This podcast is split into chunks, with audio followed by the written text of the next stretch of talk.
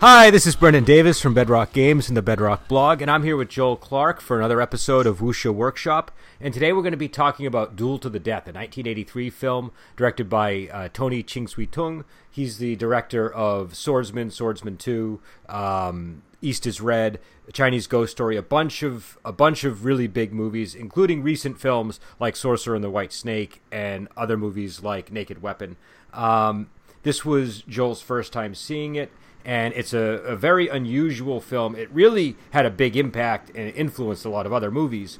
But it's basically about a Japanese and Chinese rivalry where there's going to be this big duel between a champion from Japan and a champion from China. But somebody is trying to mess with the integrity of the bout and perhaps fix it. And there's also a background plot where they're trying to, where they're actually using the duel in order to do something else that'll have bigger implications for the feud between Japan and China. And so that's the very basic bare bones description. I should say it stars It stars Damon Lau and Norman Chu, as well as Flora Chung and Eddie Ko. Joel, what did you think of the movie? It was really fun. It was really fun in a way that I wasn't expecting, although it doesn't make any bones about what it's going to be about. And even the opening scene, like you've got an invasion from ninjas sealing a kung fu scroll, and all kinds of zany hijinks ensue. So I really enjoyed it. It's extraordinarily well acted. I'm glad you mentioned the actors, because, like, I'm not going to say despite the zany premise, but in addition to the zany and straight up kind of goofy, wacky stuff that goes on, like, there's a lot of really strongly acted dramatic points in the movie that, I don't know, they anchor it in a way that makes it really satisfying to view. I had a lot of fun with it. I compare it a lot to Ninja Scroll. I think that whenever you're talking about the things that inspired, probably it inspired a little bit of Ninja Scroll too. There's a lot of scenes with the ninjas where they're doing stuff like they're throwing their ninja stars with the accuracy and deadliness of a submachine gun. Yep. And they're just, like, completely covering whatever area they're throwing at with ninja stars. And that's exactly echoed in a scene in Ninja Scroll. So I'm pretty sure there was some cross-cultural pollination going on there, which, again, clash of culture is a powerful theme in the movie, which is well and respectfully done. There's a lot of it to appreciate in it, actually.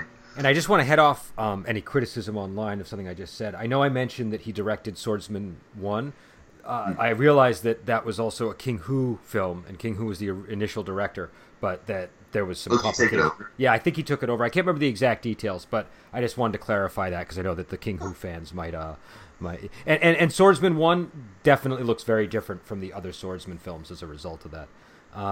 But yeah, so... Yeah, I think what I like about this movie is, number one, it's kind of goofy, like you were saying. Like, it's a little, like, it definitely gets into some weird territory, but there's, like, this underlying quality to the way the film is made. Like yes. That even that opening shot you mentioned where the ninjas kind of just are running down, you know, towards the camera. There's something really impressive about the way that shot is set up, and the way that they use music throughout the film. Like, every time, and again, It sort of borders on goofy, but it's the music is very well put together and selected, and they use it right. Like, every time the characters are moving from one place to another, you get that glorious music, and I just find that in a wuxia movie that adds so much to the experience. And it's almost like a Terry Gilliam movie, you know, where, like, it is really zany, but at the same time there's a powerful emotional core to it that kind of ties it all together. Yeah, no, I agree. In fact, it's funny how quickly it can go from, like, you have the scene with the master, which is totally goofy. It's almost cartoonish. The master who's, like, falling out of the tree and hitting his head and complaining. And it pivots at the very end of that scene into something a little bit tender and heartwarming. And, you know, it's the kind of movie that can do that. And, again, I think you're right about the actors. You know, Damon Lau is very effective in this role. And it may be in the hands of a less skilled actor. All of these dialogues where the two fighters are talking about honor and duty and all of these things that can sometimes come across very heavy-handed in a film. It's believable because they, you know, they again, it's, you know, you have Norman Chu and Damon Lau are largely the ones that are whose the chemistry between them is what's really important in the movie. Yeah, they do have powerful chemistry through this movie. Like, I don't know, which one of those guys is the samurai in this one? That's Norman Chu. That's Norman Chu. Okay, well, Norman Chu is a freaking madman in this one. He's really, really good. He's very serious. He's very heroic. He's very complicated, although he does that in a really straightforward and comprehensible way. It's a really impressive performance. And, yeah, again, I want to point out that there's a lot of, like, goofy stuff that happens in this movie, and, like, he's almost stereotypically a hidebound honorable samurai, but he sells it. He sells it in a way that's really genuine and heartfelt, and it makes everything that happens with this character that much more, like, tragic and immersive and believable. So, surprising heart to the zany ninja movie. What I like about the Norman Chu character, his name is Hashimoto in this. He cool name too. Forgot about that. Yeah, no, he has a very distinct name, and I think Damon Lau was Lord of the Sword was his moniker. But I like that he just wants to have this duel. Like, that's all he wants. He just wants to have the duel. That's his overriding thing. And at one point in the movie, he reaches this point of agreement with the Damon Lau character, where they're both kind of on the same side, trying to make the duel honorable and not tainted by this conspiracy that's going on. And the Norman Chu character even goes against the wishes of the Shogun in order to make this happen. So he sort of has torn loyalties going on here. It looks like him and Damon Lau are becoming friends. Do you know what I mean? Like, they're almost like becoming, or at least there's a mutual respect. But then he does this horrible thing. Yeah, and but they both want to kill each other. It's weird. Well, I'm going to spoil a very crucial plot detail. So if you haven't seen it, and you don't want this spoiled. You know, though I think you can see it coming a mile away. You can, but you know what? It's worth it to watch it, even though it's not necessarily surprising. So I wouldn't worry about spoilers in this movie so much as I would just kind of make a mental note to yourself to go watch it. It's very much worth a watch. Yeah, I would agree. And but there's a scene where Hashimoto is trying to convince Lord of the Sword to have the duel after this conspiracy has been unraveled and they've sort of put everything. You know, they've sort of saved the day. I thought the movie was over. Yeah. Even though we hadn't had a duel to the death yet, because they totally resolve the plot. Yeah. Well, and it's funny. Yes. It's funny too, because then you're like, oh yeah, it's called Duel to the Death, and now we're getting the Duel to the Death, and again, I don't know what the title is in Chinese, so sometimes it's wasn't even part of their thinking when they were putting the story together. But it feels like you've been warned. This is a duel to the death, and then you stupidly forgot it was a duel to the death. And Norman Chu is going to remind you, no, this is a duel to the death. And so Damon Lau is taking his master back to Shaolin Temple on horseback, and he's refusing to fight Hashimoto. So Hashimoto's like, well, I bet if somebody close to you died, you'd be willing to fight. And then he just up and kills the master. And it's his sole nefarious act in the movie. Now, how did you feel about that final duel? Because it's an interesting conclusion, I thought. I'm curious what your feeling is of the outcome. It is.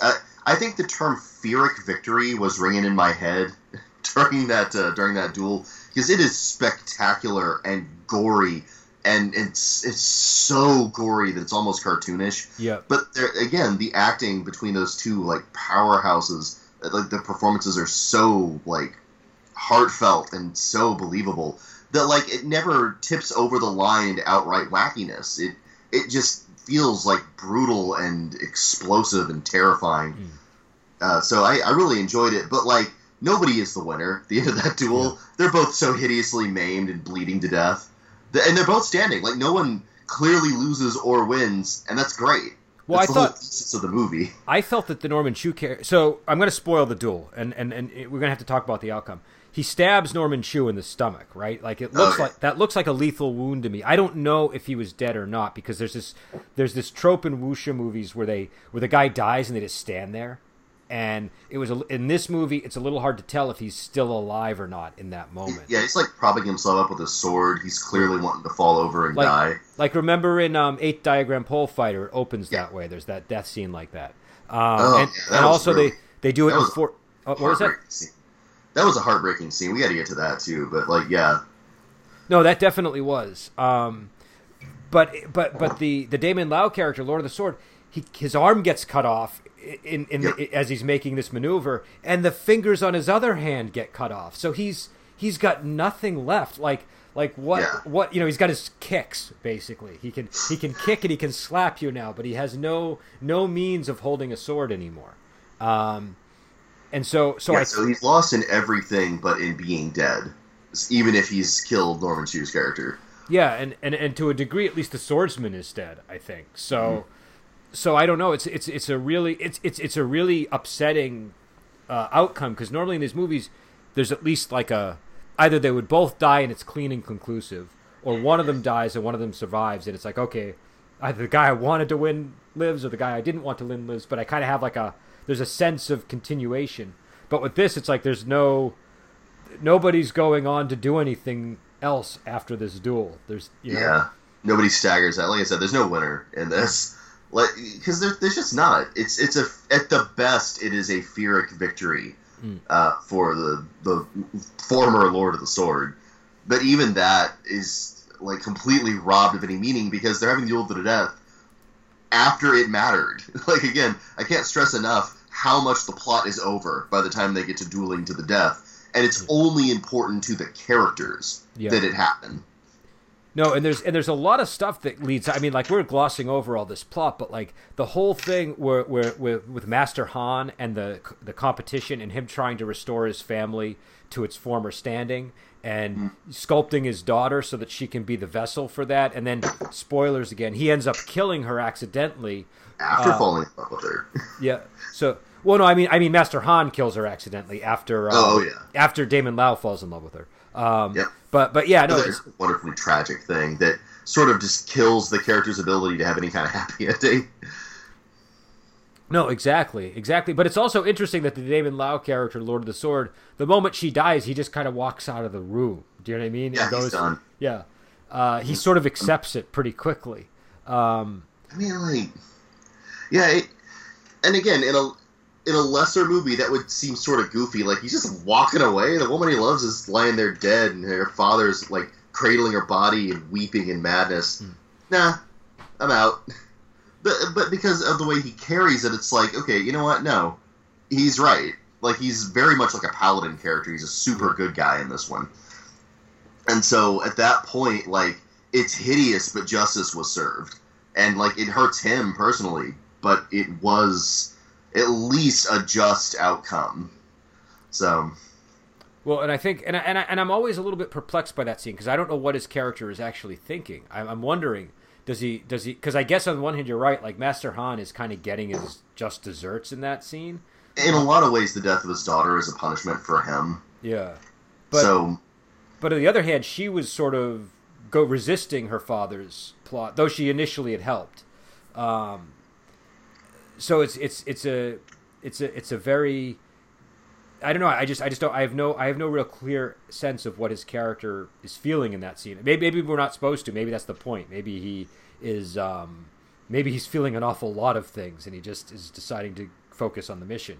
That's kind of the vibe that I always got that I got out of the scene the one time that I watched it. I am saying always, like I watched it a million times. No, but I mean, like, because he storms out of there, and he's clearly upset by everything that just happened. But, like, he's also a big enough hero that I think that he's focusing on the broader issues that are at stake, which then completely resolve. Yeah. And so, once they're resolved, his, like, heroic impetus is gone, and he still has to duel to the death. And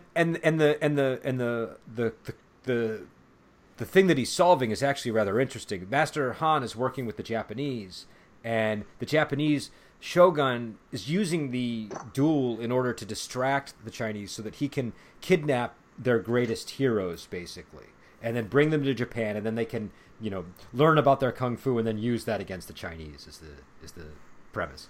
Let's not gloss over the goofy ninja subplot. This is their plan. They're going to steal the Chinese masters in little boxes and carry them to Japan with their army of ninjas. And again, wacky. And it works really well because they'll use a lot of, like, the wire work is very well done. So there's this horizontal movement across the sky as the ninjas are carting them off in these boxes. And There's another film called The East is Red, or Swordsman 3, which he also directed, I believe. And that movie makes similar use of people fighting on kites. And I think the Japanese are even involved in that one too. But you have like ninjas on kites type of situations, and you know a lot of similar type of visuals. But I thought the wire work in this looks really sharp. It's got like it cuts across the sky, and it's the way that it's almost like it's the kind of thing that you normally only see in anime. Do you know what I mean? Like it requires animation to kind of get the style that the film is striving for. Yeah, this one nailed it though. It's got a sharpness to it. You're right. This is kind of a kinetic directiveness to it. You know, and they like launch. That's how I describe it. They launch around. They don't like jump. They're like zoom. I also. So, go ahead. I just said it's something to see. That's it. That's all I had to say. This wasn't substantial. I also like how the Norman Chu character's master sends him off. Like he's going off to this duel, and their school has this motto. It's basically kind of like the Cobra Kai motto, like no mercy to the enemy ever. Like never hesitate. Always kill. It's much more lengthy though and poetic, but.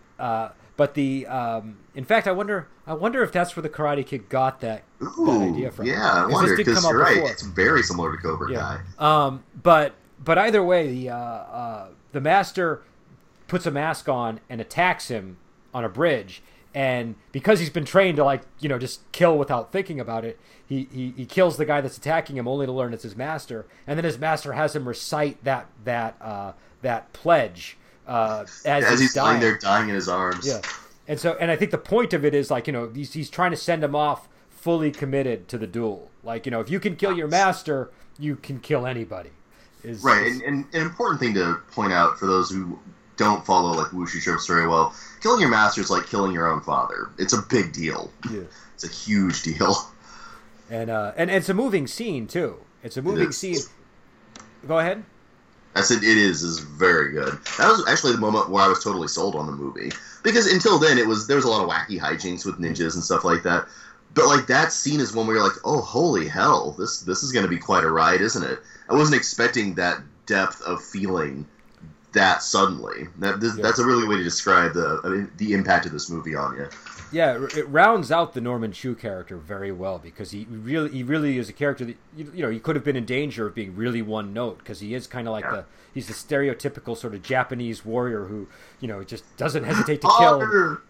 But they throw in that story that it gives him this background that it adds weight to why he's the way he is. Do you know what I mean? He's fully committed to this idea, but it's not like he's completely untouched by all of the stuff that goes into it. Do you know what I mean?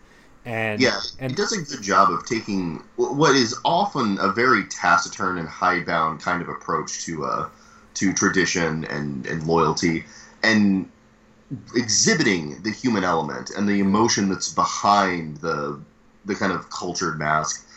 It's a really, really good scene, and it does that a few times with this character, and it's a great way, because again, his performance feels subdued unless you see all of those scenes too, and then you're like, oh wait, this guy is like this really well crafted mask on top of this maelstrom of powerful emotions. Yeah, because he's a jovial character in a lot of scenes. We see him with the kids when he shows the kid how to deal with the bully, and we see him in the scene where he's drinking. With this is right before the scene with the master, I think, where he's drinking. Yeah, and he's partying with his friends. Yeah, and so he's a pretty well developed character, and the Damon Lau character is just a very smooth, genteel, chivalrous character. You know what I mean? But it works. It works really well. And Damon Lau can play a lot of types. He's very good at sort of. I don't think I've ever seen him in a role where I've been like, "Oh, that was horrible," yeah. So, and also Eddie Ko is in it as the sort of tricky monk that's behind the plot involving the Shogun. Another fun character. Yeah, and he's great. And it's funny because you always you always see, like, whenever he's in a movie, you see the eyes first, and something about his eyes. I think he just has this like presence that. There's a lot of expressiveness to him, even though like he doesn't do like goofy faces like Jim Carrey. Like there is something about his face that's really animated. Mm. Like he conveys it really well. So yeah, I concur. Very characterful kind of presence. And the now the other thing I wanted to talk about, because we're going on for 20 minutes, and I do want to get into some gaming stuff. And I want to. This is where I used the movie for gaming. Do you remember the thread scene with the poison into the? Oh yeah, that was a great scene. They lower a thread from the ceiling. There's like a ninja in the roof, and he lowers a thread, and then he drops the poison down the thread into the cup, and it's so elegant and perfect.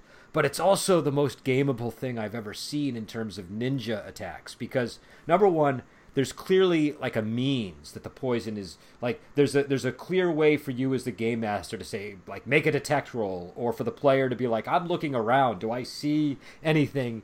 And you can clearly indicate what it is. Do you know what I'm saying? So yeah, it's also whenever they succeed on the roll, you can still present them with a mystery. I love that. I love that in games. You have to roll to see if you can even notice it, but when you do, you see a string dangling over your bowl, and there's a single drop. Yeah. Just kind of cascading down, it drips into your porridge. What do you do? Well, that's such a wonderful thing to present a player with.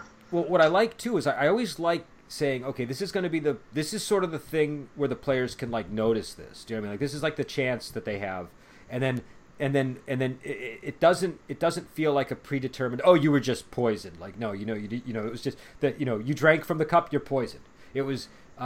It's got a little bit more. There's just one additional step that triggers that detect roll, and then once the detect roll is triggered, it's a nice visual that can lead somewhere because it must be coming from the roof. Somebody must be on the roof. So in my game, I don't remember the specifics. I know we recorded the session and posted it, so what I'm about to say might actually be incorrect because it's been like a year. But what I recall was something along the lines of. They were traveling with a guy called Iron God Mung, and somebody wanted to poison him or kill him. And so when they went to a tavern, this is what happened. And so in this situation, it wasn't like a PC's life was on the line. It was directed at an NPC, but it was an important NPC, and whether that NPC died or lived in this moment would have directed the campaign in two totally different directions. And so if I recall, I don't think that they saw the thread. I think that he did get poisoned. But then they saw the thread, and they were able to catch the assassin and then get the antidote within time to prevent Iron God Mung from dying. And I think it, if I recall, it boiled down to either a single roll or like a really tight window. So it was like this really suspenseful moment in the game.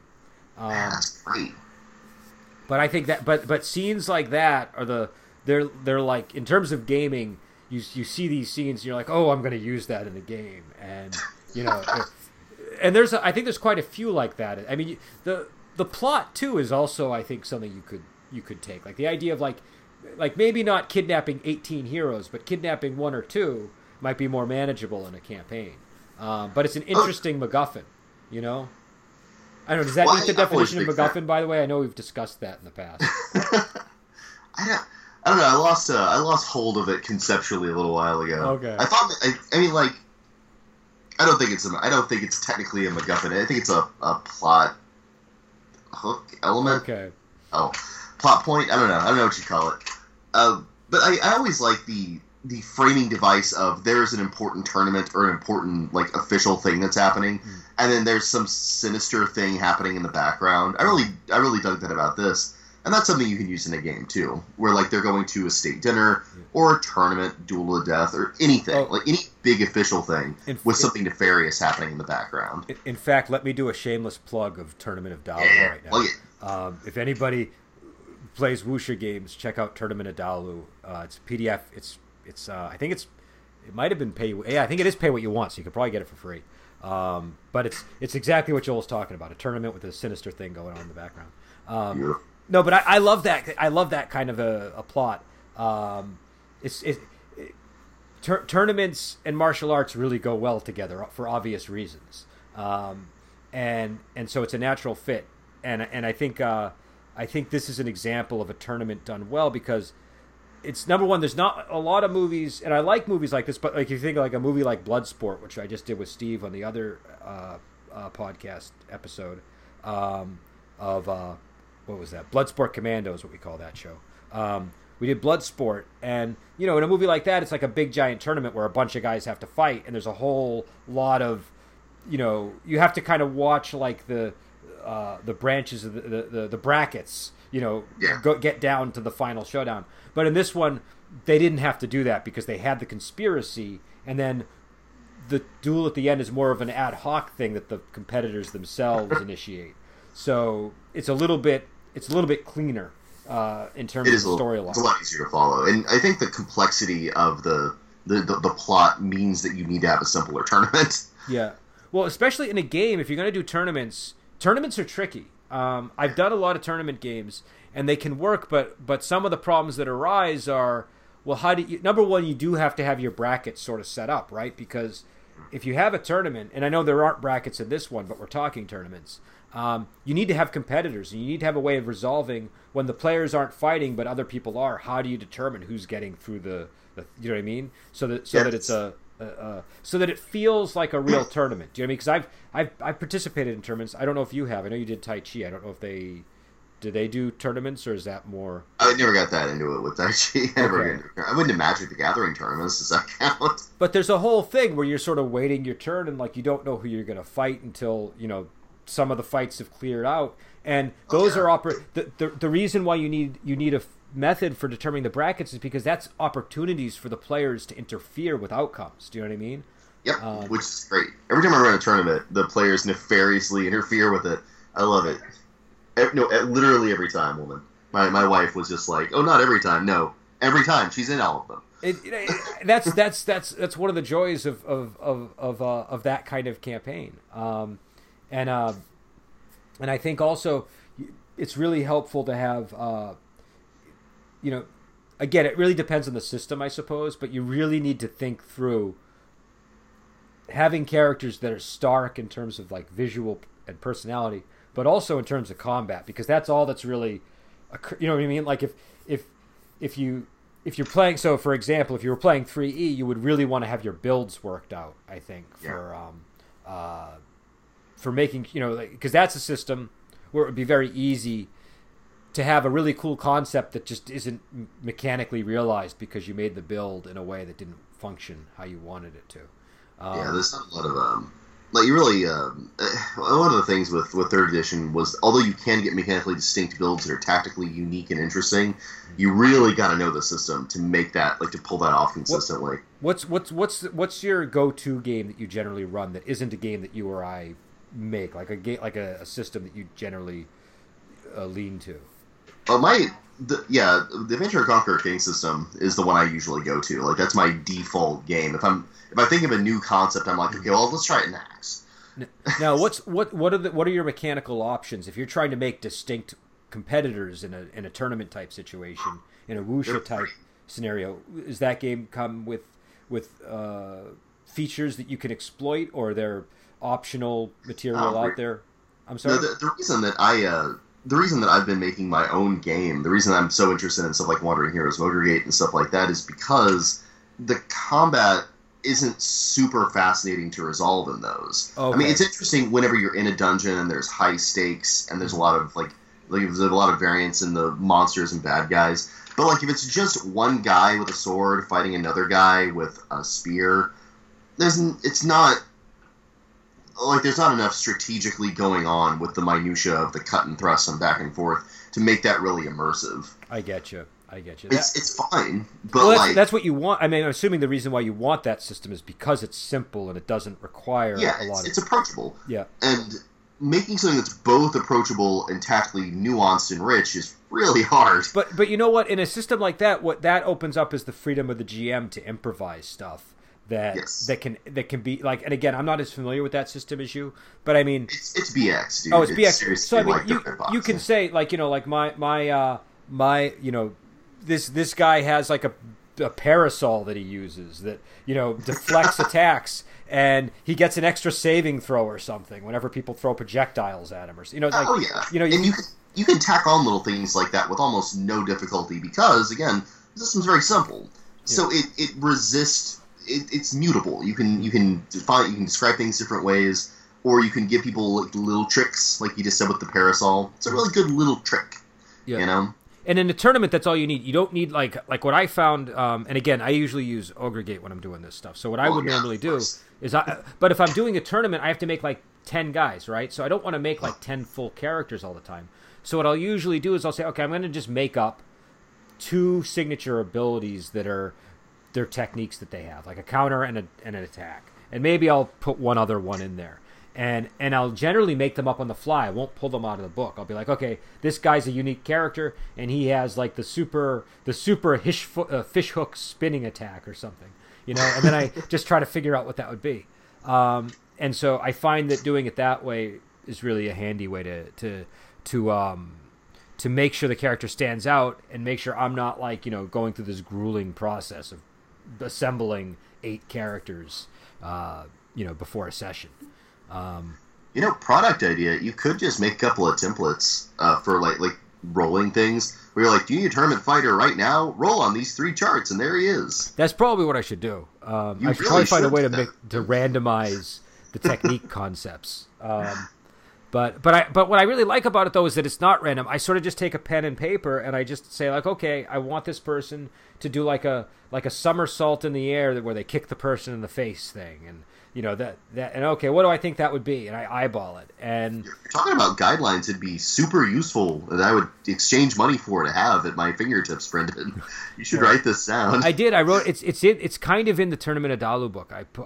I get into that in the end. In the violent people, go buy Tournament of Dalu. It's free.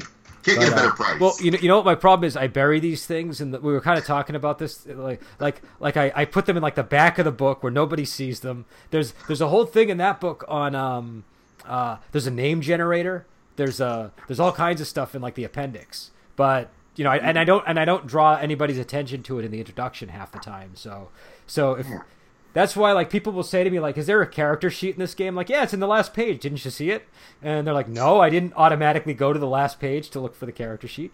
Spoiler alert, I did. I think most people do that. I think most people do go look for the character sheet. But either way, I think a tournament is a really good structure to have an adventure at, and it's also you can do a lot with it because if you don't want to deal with like all the subplot stuff, you can just focus on the tournament. But you can do all kinds of things in terms of having a mystery to solve, having dangers that the players have to fend off in order to just compete in the tournament.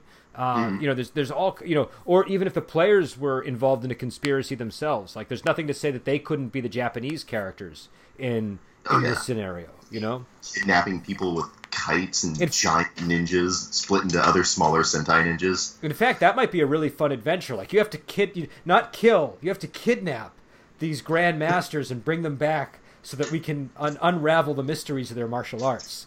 That's that would be an interesting scenario for players to have to solve. Oh my god. Yeah, really this tournament's great. This movie is stuffed with really good ideas, and I'm going over it scene by scene in my head. I'm pretty certain every single scene is worth watching in this movie. Like, there's no fat on it. Like, no, everything isn't. Is poppy and unique and fun, and it really gets your blood rolling. Like, it really does a good job of getting you excited about what's coming next, and keeping you invested in the characters. And like I said, I think it's that weird mix of goofiness and quality that. Like it's really good filmmaking. Like, there are moments in this movie where, like, wow, that was a really great, like the end shot when he's, you know what I mean, when they have the 2 fighters on the precipice overlooking the ocean. That shot is just beautiful, and it's not just like a random beautiful shot. There was so much building up to that moment in the movie, and I think that's that. You know, it's very easy to come up with a cleverly structured shot. It's not easy to have all of the moving parts of the film lead to that moment and have it have the weight that scene had. There's actually a lot of structure like that to this movie. it's really wonderfully interconnected. Yeah, and in fact, the reason I had mentioned this movie to you, number one, I knew it was a Gonzo type movie, and I thought that, and that's what you were in the mood for when you asked for a recommendation. But also, we're going to be doing A Chinese Ghost Story, and he directed A Chinese Ghost Story, so I thought, I thought that the secret I was supposed to figure out. Yep. Now I will say, A Chinese Ghost Story has a totally different vibe than this one. Though, again, it is a film that sort of has a balance of goofiness and quality and heart that's unexpected. And the same thing, I think, did we do Swordsman 2 or no? Gee, I don't know. I don't remember. I feel like we did. I hope we did. But Swordsman 2 is another one. And again, he's just a really, really good director, I think. And he really gets the fight sequences done well too. Like the fights in his movies are always enjoyable. They're intense, but like you never lose track of what's going on. Yeah, no, they're very slickly edited. Like they're stylized, and like it's the opposite of a Shaw Brothers movie where like you can see everything that everybody's doing. There's a lot of camera work going on, a lot of editing, but you never get lost, like you're saying. You never feel like you don't understand what's going on. And all of that editing just serves to enhance the action. It doesn't serve to, disguise, the performance. Like, especially. Yeah, I know. Especially in a movie like this, because this is, Damon Lau and Norman Chu. They've been in a bunch of movies like this already. They know what they're doing, and Eddie Ko definitely knows what he's doing. So it's it doesn't have the feel of a movie where they're trying to get around an actor's limitations. And even when this director does do that, if you say he has an actor who's not the best martial arts performer but is a good actor, I feel like he doesn't use the editing that way. He tends to more rely on characters having a powerful presence or something, do you know what I mean, which feels like less of a trick to me. Even in the scenes where like there's clearly actors who aren't necessarily martial artists and they are literally using ninja tricks to fight, it's carried off in a way that feels dangerous. Yeah, and it feels dynamic, and it feels like it has the same kind of energy that the rest of the fights have.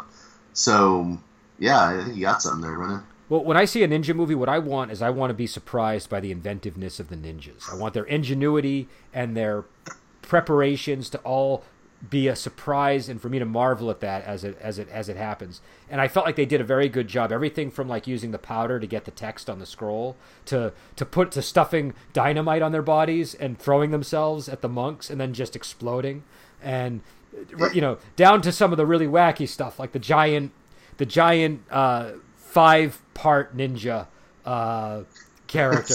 It's into 5 smaller ninjas. He's full of tinier men.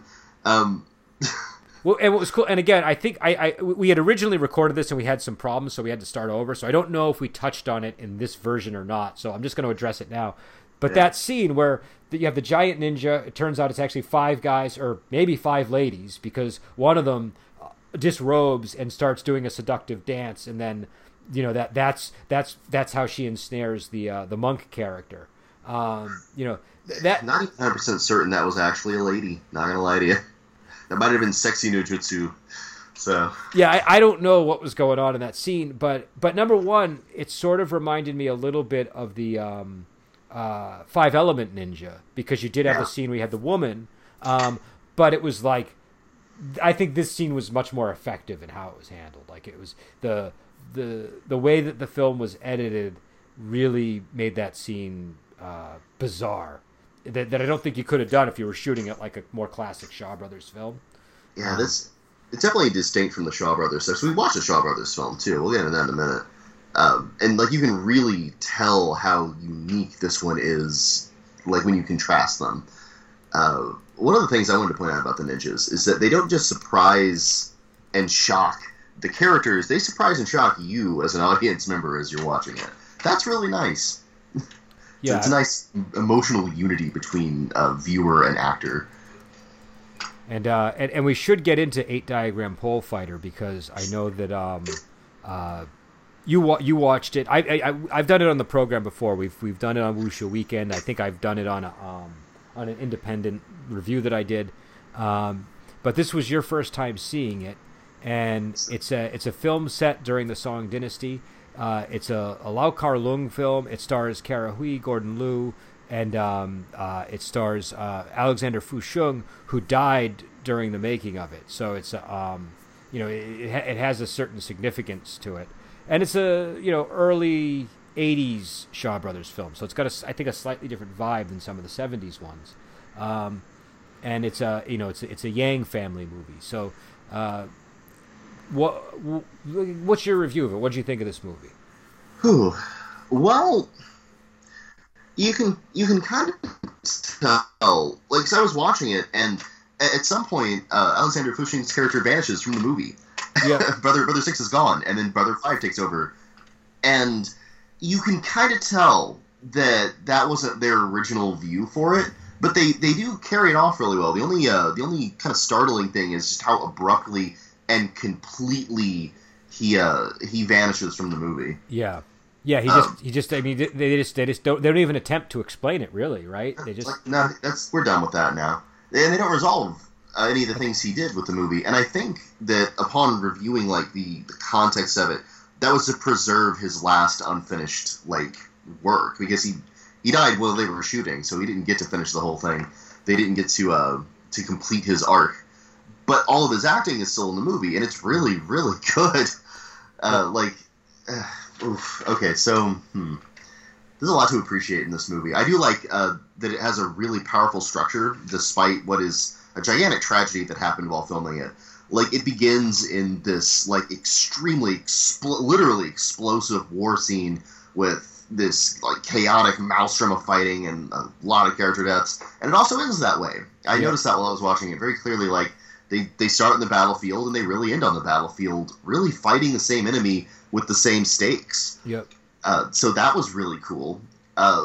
There's a sort of haunting 1-2 step unity between Brother 5 and Brother 6, the only surviving Yang brothers of the massacre that begins at the beginning of the movie. Yep. And it really does feel like there's a scene where they both fall asleep and they're having a nightmare, and one of them falls asleep and the other one wakes up crying out the other one's name, and that was this moment in the movie where you could kind of subtly feel the baton getting handed off to Brother 6 from Brother 5, where it's this sun is setting, another one's rising over here. There's a lot of stuff like that in this movie that gives it a startling and emotionally impactful unity that is really, really fun to watch. I feel like this is a movie that just intentionally breaks the fourth wall a little bit. It kind of like you have to know the backstory to really sense it, but it's something that they've talked about. Kara Hui has singled this out as one of her favorite films that she's been in, and the reason is the emotional weight of it due to the death of Alexander Fusheng, and you see it in. It's an emotional movie regardless. The whole way through, this is an emotional film. It opens up even before his death with just this really emotional battle scene where people are slaughtered. But you get there are scenes, and again, I don't know the timing. I don't know how often it's the case that when I'm seeing scenes like this, Alexander Fusheng was still alive or if he had already died. But there's a lot of scenes where Gordon Liu and Kara Hui have tears in their eyes. You can see their eyes watering, and it feels like that's maybe related to what happened. Do you know what I mean? Especially in that final battle feel, it's the most cathartic final battle that I can really think of on screen. It is cathartic, and I wonder how much of that is acting and how much of that was just the genuine reaction to the tragedy.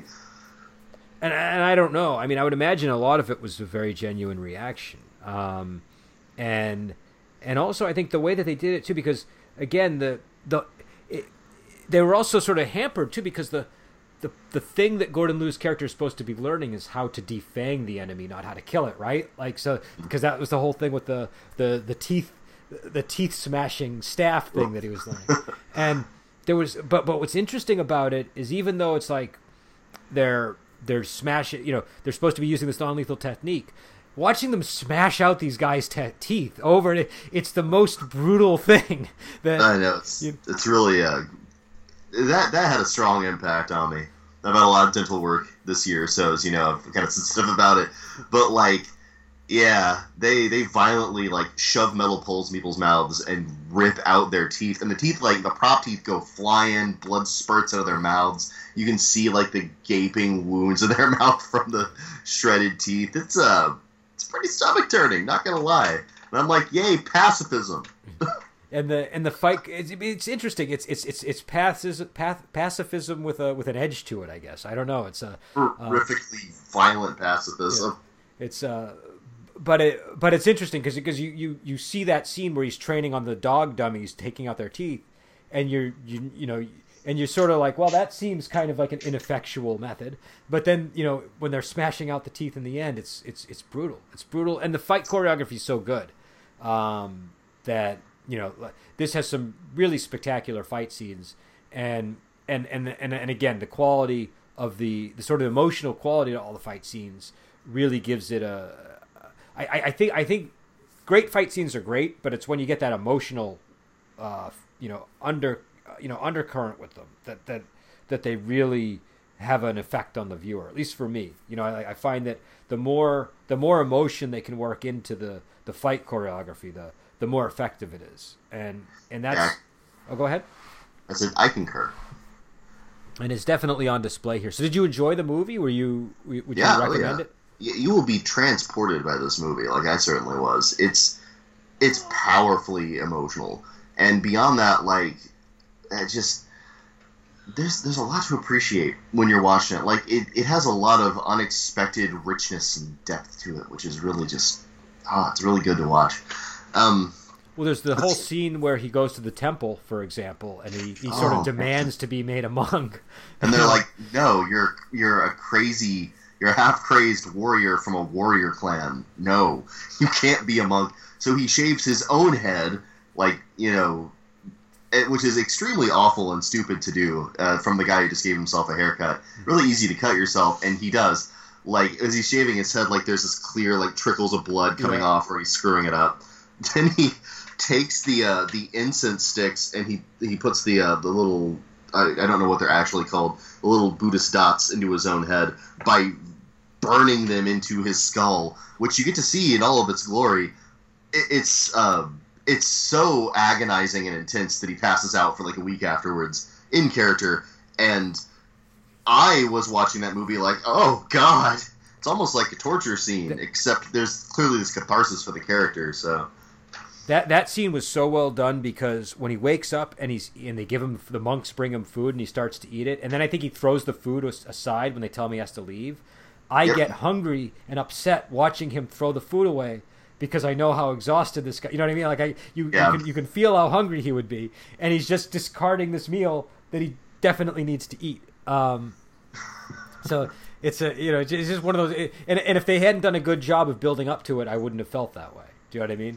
Oh yeah, because I think they wedge in a scene between him passing out and him waking up, and it's a pretty lengthy scene, so you feel that passage of time with him. Yeah, a lot of really good structure to it like that. Yeah, I think this is. I mean, it's a really great movie. I don't know if it doesn't. Some people respond to it differently, so I always kind of put an asterisk next to it because I think number one, it's a movie that you probably need a little familiarity with the genre before you get to it. Maybe it might not be the best first wuxia movie, though. I don't know. Maybe I'm mistaken because I'm sure there are people out there who this was their first film and they adored it. So I don't know.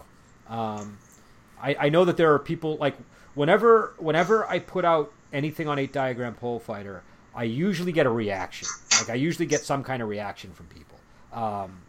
So it's definitely one of those movies that has an effect.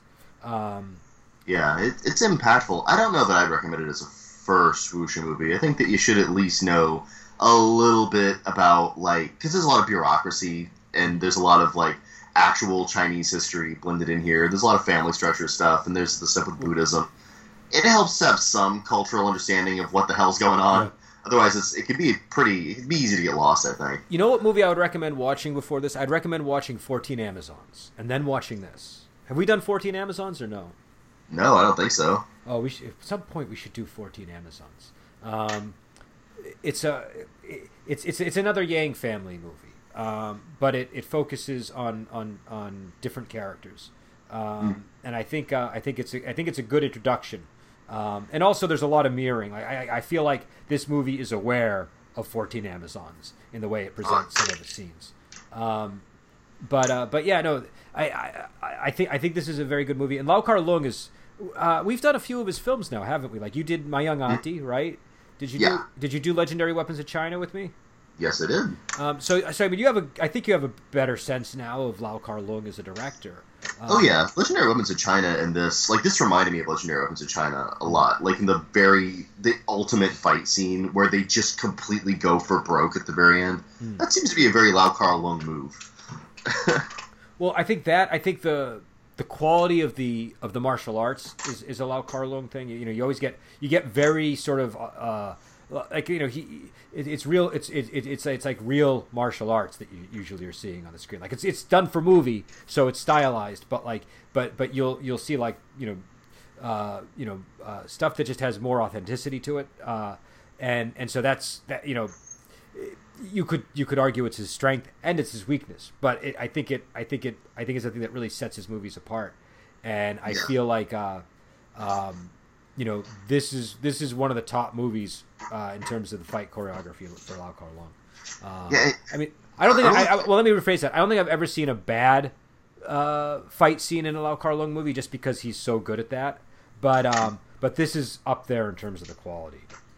Well, that and like the technical quality is really impressive. Like the beginning and end of the movie are these gigantic war scenes with dozens of actors in the frame at the same time, all choreographed in a chaotic and like really impactful fight scene that loses none of its impact for having that much visual density to it, that much movement. Yeah. Like that's really impressive to pull off, and he does it at the beginning and the end of the movie, and both of them have the same kind of chaos but a different kind of feel. Yeah. That's amazing.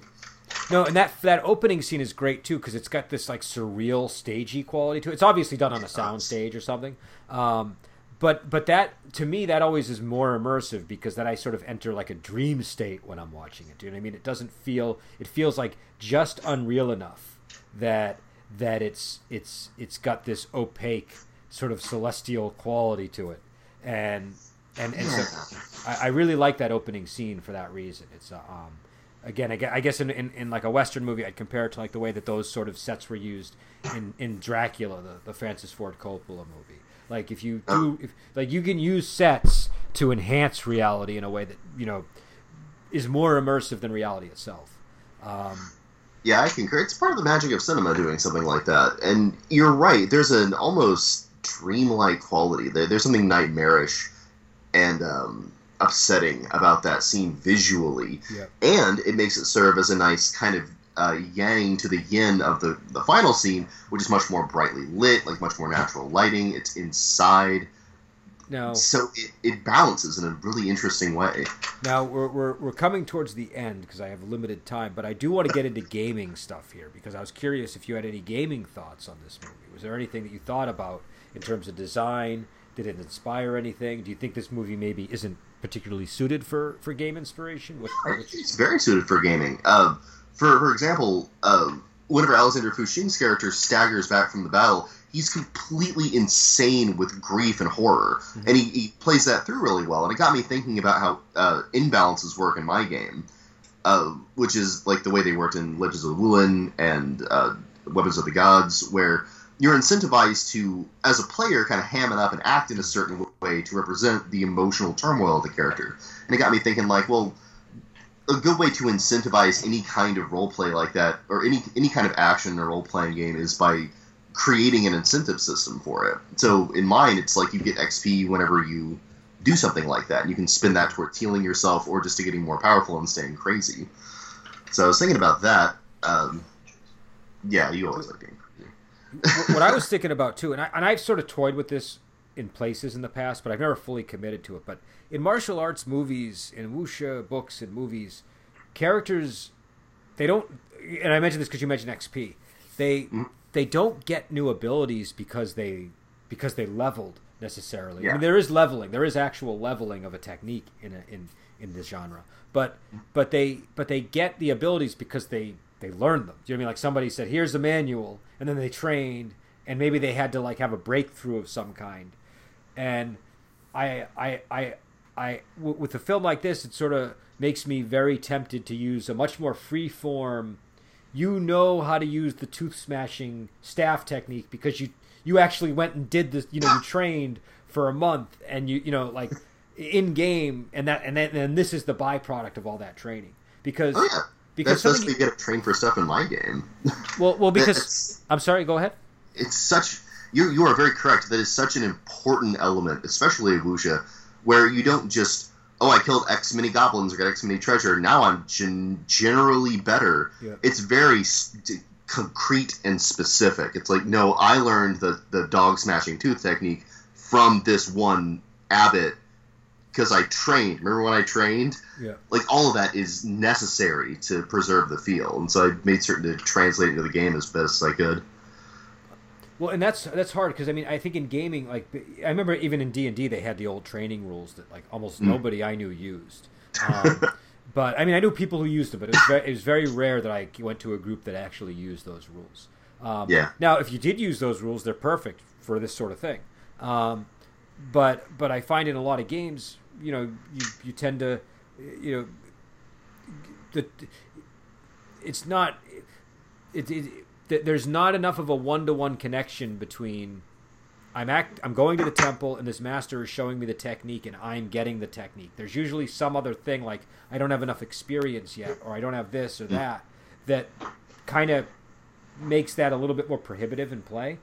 And yeah, so, it's just a little muddier, and, like, you have to, like, orchestrate the timing a lot better. Yeah. Actually, in my game, I was realizing something as an outgrowth of the social system in that different people will be more or less willing to teach you their magic martial arts depending on your actions. Yep. And so what I'm thinking about doing, I haven't, like, done anything concrete with this yet, is, like, making it so at any given point you have a list of people that are willing to teach you the techniques and what those techniques are and why. And as you adventure, their attitude towards you changes, and the attitude of different NPCs will change toward you and open up different techniques. So when you get enough XP to train, you choose which one to go to, and you spend your scene training and get the power. Okay, that could certainly work. I know, right?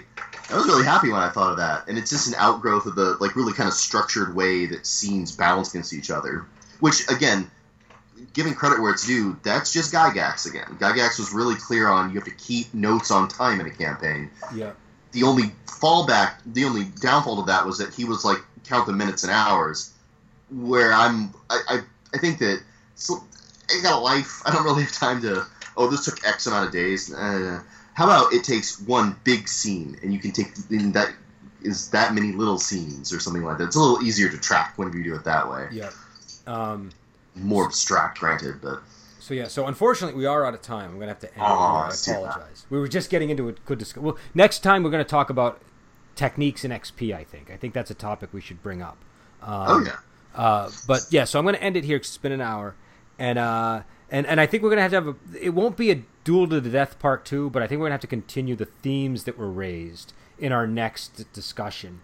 I don't know how feasible that'll be if our next movie is A Chinese Ghost Story, though, because thinking about it, it might not quite match what we're trying to cover. But because I feel like there was a lot more to talk about with this movie. So. There was definitely, and we just literally ran out of time, which is a big shame. So what I want you to do is I want you to remember that we were talking about XP and techniques. Maybe review some of the stuff that you have in your own game so that we can be ready to bring it up again. And talk about my stuff. And so that's what I'm saying. So we're gonna have to head out, and we will be back on hopefully soon with The Chinese Ghost Story. I suspect we might have another movie in between because it's a matter of getting the DVD, the Blu-ray to Joel, and the shipping is being a little bit frustrating to deal with.